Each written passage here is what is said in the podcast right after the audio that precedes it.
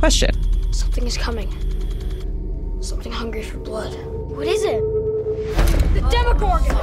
When was the last time you watched something on Netflix? It's not every day that a zookeeper went to prison for murder for hire.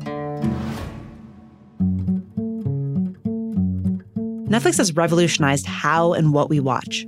It's a cultural institution. It dominates streaming, and Netflix executives would tell you that's because of their company's own unique culture.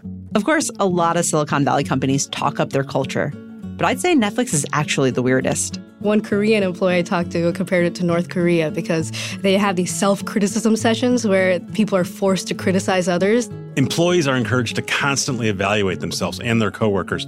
They know they can be fired at any moment if they fall short. They think of their company as an Olympic team. So nobody is on the Olympic team forever. You're only on there when you're performing your best, and then once you're not at your best, you get cut. Netflix even has its own language for the way people interact. Yeah, I like keeper test. Keeper test is uh, what managers are supposed to apply constantly to anybody on their team, which is the question of um, Are you the best person for this role? And if the answer is no, what the keeper test says is that person should no longer work at the company. That might sound intense, but working at Netflix can also have a lot of upside, like freedom and responsibility, which is their way of saying employees have the power to make big decisions often without running it by a manager first.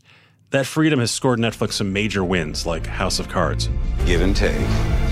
Welcome to Washington. How much of your ability to get this deal done, to do a $100 million, two seasons, is specific to Netflix's culture? Well, 100%. Because um, I told Reed about the deal after we did it.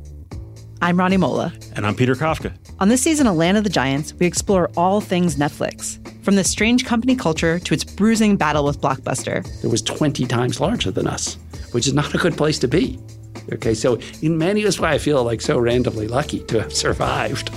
We'll talk about how Netflix showed up to Hollywood and turned it upside down. They've seen us through a huge revolution in how we think about content. They've opened up the ability to see somebody who looks like you on TV, who has a story that you would never see on broadcast television. It's just changed everything about the world of entertainment.